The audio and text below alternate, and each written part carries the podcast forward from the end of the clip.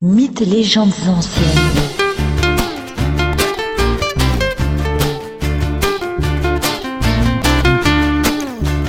Bonjour à tous.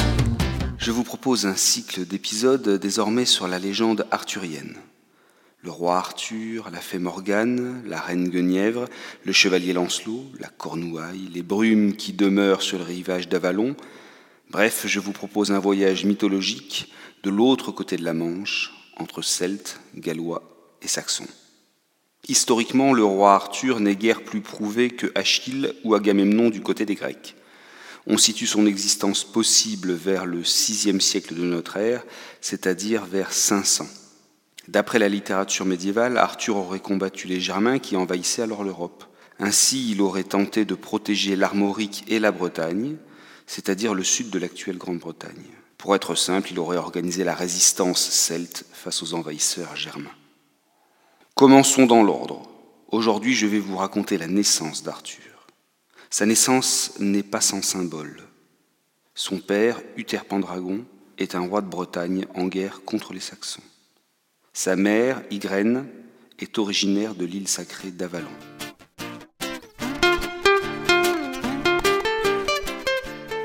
Comment Uther Pendragon accède-t-il au trône de Bretagne? Il est le troisième fils du roi de Bretagne, Constantin II. À ce titre, il est très peu probable qu'il monte un jour sur le trône. Et de fait, à la mort de son père, c'est son grand frère, Constant, qui devient roi. Mais voilà qu'un autre chevalier, Vortigern, prend le pouvoir et relègue le nouveau roi au fond d'un couvent, d'un monastère, comme cela se passe dans l'Europe du Haut Moyen Âge.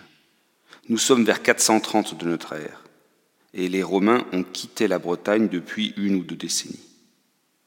Vortigern souhaite s'emparer pleinement du pouvoir. Pour cela, il souhaite apparaître comme un recours contre les dangers extérieurs possibles, notamment contre les Saxons. Paraître comme un protecteur face à un danger étranger est souvent payant en politique.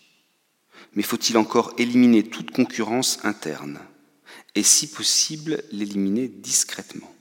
Vortigern s'arrange pour que les Pictes, peuplade de l'actuelle Écosse, assassinent Constant dans le monastère où il est reclus.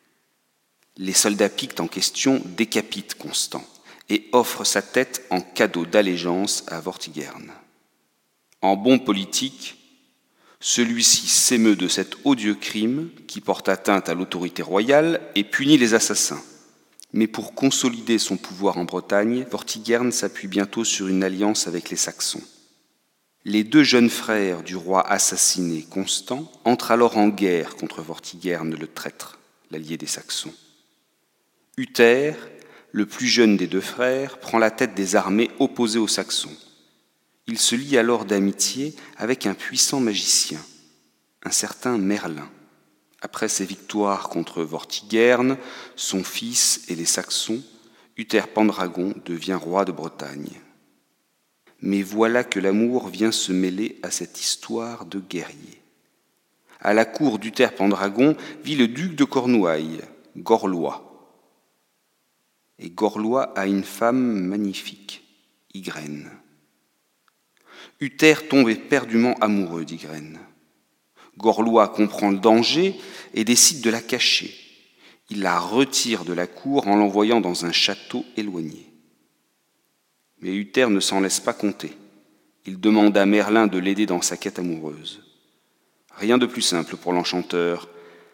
Il change pour le temps d'une nuit l'apparence d'Uther en lui donnant celle de Gorlois, l'époux légitime. Mais Merlin n'agit pas pour le simple service désintéressé du roi. Il lui demande en échange de lui confier à l'avenir l'enfant qui naîtra de cette union. Cet enfant sera Arthur. Ygraine avait donné naissance auparavant à la célèbre Morgane, fille qu'elle a eue avec Gorlois. Bientôt ce dernier meurt. Ygraine épouse alors Uther. Morgane serait donc la demi-sœur d'Arthur. Uther Pendragon meurt dans les années 470 en buvant l'eau empoisonnée d'une source. Merlin est là, Morgane est née, Arthur aussi, La légende se met en place.